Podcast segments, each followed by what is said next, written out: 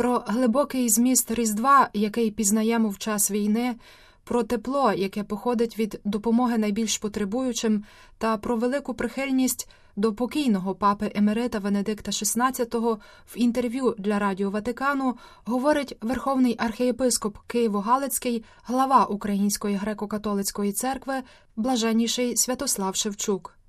Ваше блаженство на Різдво святкуємо народження Божого Сина, і, мабуть, у час війни, коли гине стільки людей, важко переживати радість, так як це відбувається в мирний час. Якого значення у цьому контексті набуває Різдво? Очевидно, що ми звикли е, до святкувань, е, зокрема навіть наших свят, в мирний час. Для нас є дуже незвично святкувати в контексті е, війни. Але коли ми говоримо про Різдво Христове, про те, чи його святкувати, чи ні, чи можна радіти, чи ні, давайте пригадаємо історію, історію нашого народу, нашої церкви. І історія, яка є учителькою життя, нам скаже, що найтяжчі моменти е, життя нашого народу і церкви завжди от е, святкування тих великих християнських свят, зокрема Різдва Христового, були джерелом сили, джерелом покріплення, відновлення наших сил, джерелом надії.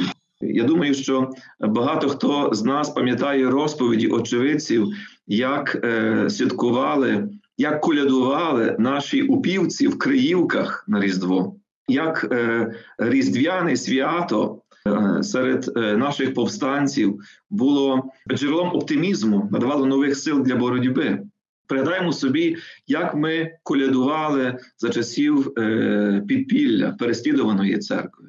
Коляда тоді перетворювалася навіть на такі вияви суспільно-політичного протесту. А серед такого агресивного войовничого атеїзму саме тексти колядок ставали народним співучим катехизмом. Тобто ми довідувалися про зміст значення Різдва, скажімо так, переймаючи з уст в уста слова коляди. Я пригадую, як в нас не було жодних текстів писаних, але моя бабуся колядувала, а я за нею записував на картці. Е, і і сам вчився е, колядувати. Таким чином, е, у всі часи, найтяжчі часи, святкувати Різдво означало не просто організувати якусь світську вечірку, не просто, скажімо так, ну, розважитися за такими правилами сучасного світського гамору, що може в часах війни бути навіть цинічним. Святкувати Різдво означає прийняти небесну радість яку нам із своїм народженням приносить наш е, Спаситель. Прийняти щось, що виходить поза межі людських горизонтів, людської сили, прийняти Боже небесне світло. І тому не біймося, не біймося радіти навіть тоді, коли хочеться плакати. Не біймося е, прийняти те небесне світло навіть тоді, коли нам темно. Не біймося колядувати, оспівуючи Різдво Христове навіть тоді, коли так часто нам потрібно відспівувати наших загиблих е, воїнів. Нехай в тих наших обставинах е, спів української коляди перетвориться на могутню духовну зброю, зброю, яка нам дасть перемогу. Перемогу над смутком, над депресією, над психічним виснаженням, бо саме з цього хоче наш ворог. Ворог тому і атакує сьогодні саме вночі дронами, тими ракетами українців, щоб нас психічно виснажити, забрати в нас сон, зробити нас е, нездатними до спротиву. А коляда нехай нам поможе відновити наші сили, і ми співаємо, що з нами Бог. Блаженніший владико, Різдво це час пригадати також про найменших, про останніх і маргіналізованих.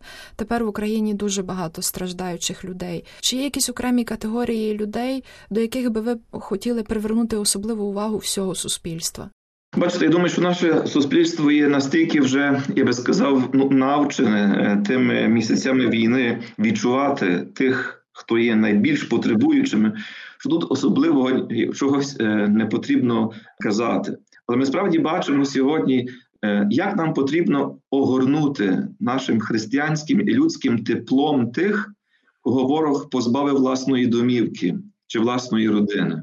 Як нам треба огорнути нашим людським теплом наше військо, наших воїнів, як нам потрібно пам'ятати і молитися про наших братів і сестер, які е, ще перебувають в окупації. Ми не можемо фізично їх е, обняти, але ми можемо і повинні е, за них молитися. І як тільки-тільки якась частина нашої української землі знову буде звільнена, негайно туди до них їхати, привезти їм все те, що є необхідне для того, щоб вони вижили в тих холодних часах землі. Ну і знаєте, всі збірки за куляду. Давайте давайте віддамо потребуючим. Я знаю, так багато молоді сьогодні буде колядувати для потреб внутрішньо переселених осіб, для потреб поранених, для потреб нашого війська. Давайте будемо щедрими в тій коляді, як щедрими в нашому е, е, гучному співі, щедрими щодо нашого часу для того, щоб поколядувати, так само і щедрими для того, щоб поділитися всім тим, що маємо з потребуючими убогими, найбільш зраненими цією війною. Ви вже багато слів звернули до всіх українців з нагоди Різдва, яке наближається. Чи є щось ще особливе, щоб ви хотіли сказати всім тим, які готуються тепер до Різдва?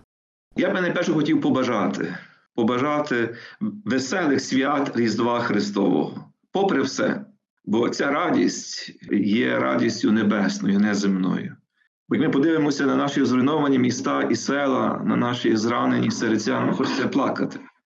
Але як ми піднесемо очі до неба і побачимо цю вифлеємську зорю, яка провіщає нам народження Христа, і почуємо ангелів, які скажуть: не бійтеся, сповіщає вам велику радість, ну, то не біймося прийняти цю радість.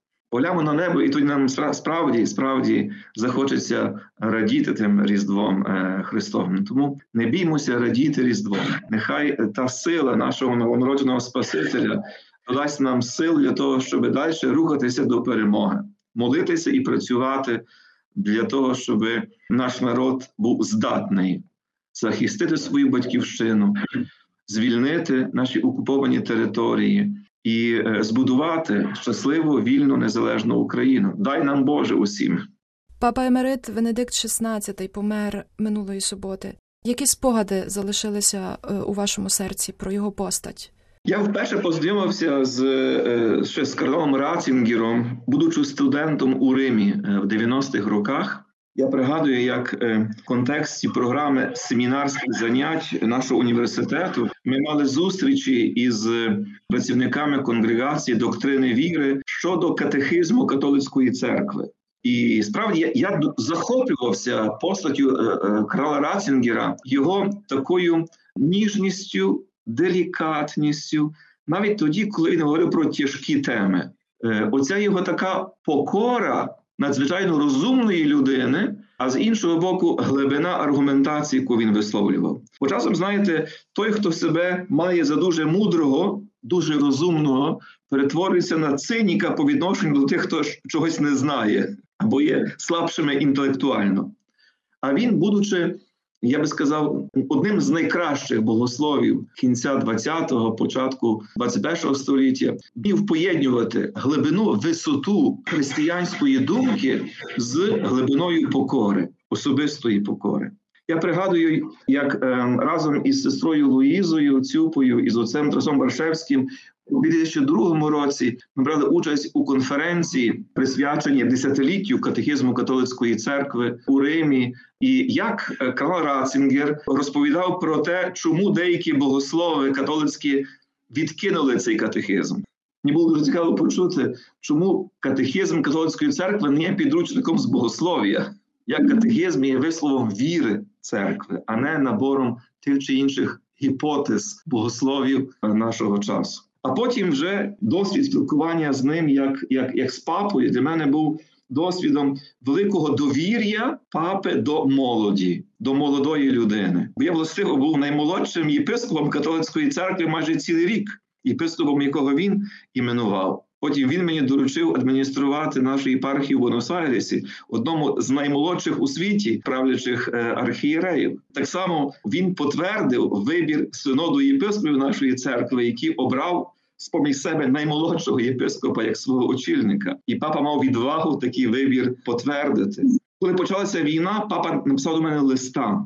Такого дуже дискретного, напівконфіденційного, якому чітко і ясно дав зрозуміти, що йому очевидно є, хто є е, жертва, хто є агресор, хто є значить, злочинець, а хто є той, за кого треба молитися і кого треба підтримувати. Так само так якось склалося історично, що я був одним з останніх, кого папа прийняв на аудієнції у своєму цьому домі, монастирі у Ватикані. Він так, так мене запевнив про те, що він молиться, молиться за Україну. Я переконаний, що він за нас буде молитися на небесах. Відійшов у вічність один із найбільших інтелектуалів католицької церкви 20-го, початку 21-го століття. Я переконаний, що він в невдовзі буде проголошений отцем і учителем е, церкви. Ми будемо всім дуже гордитися тим, що ми знали особисто цього отця і учителя церкви. Ну і будемо молитися за його якнайшвидшу беатифікацію. Це був Божий, блаженний, святий чоловік. Дякуємо блаженнішому Святославу за його інтерв'ю та за його служіння церкві в цей непростий час. Приєднуємося до його побажань з Різдвом Христовим. Нехай новонароджений Ісус принесе розраду виснаженим війною серцям.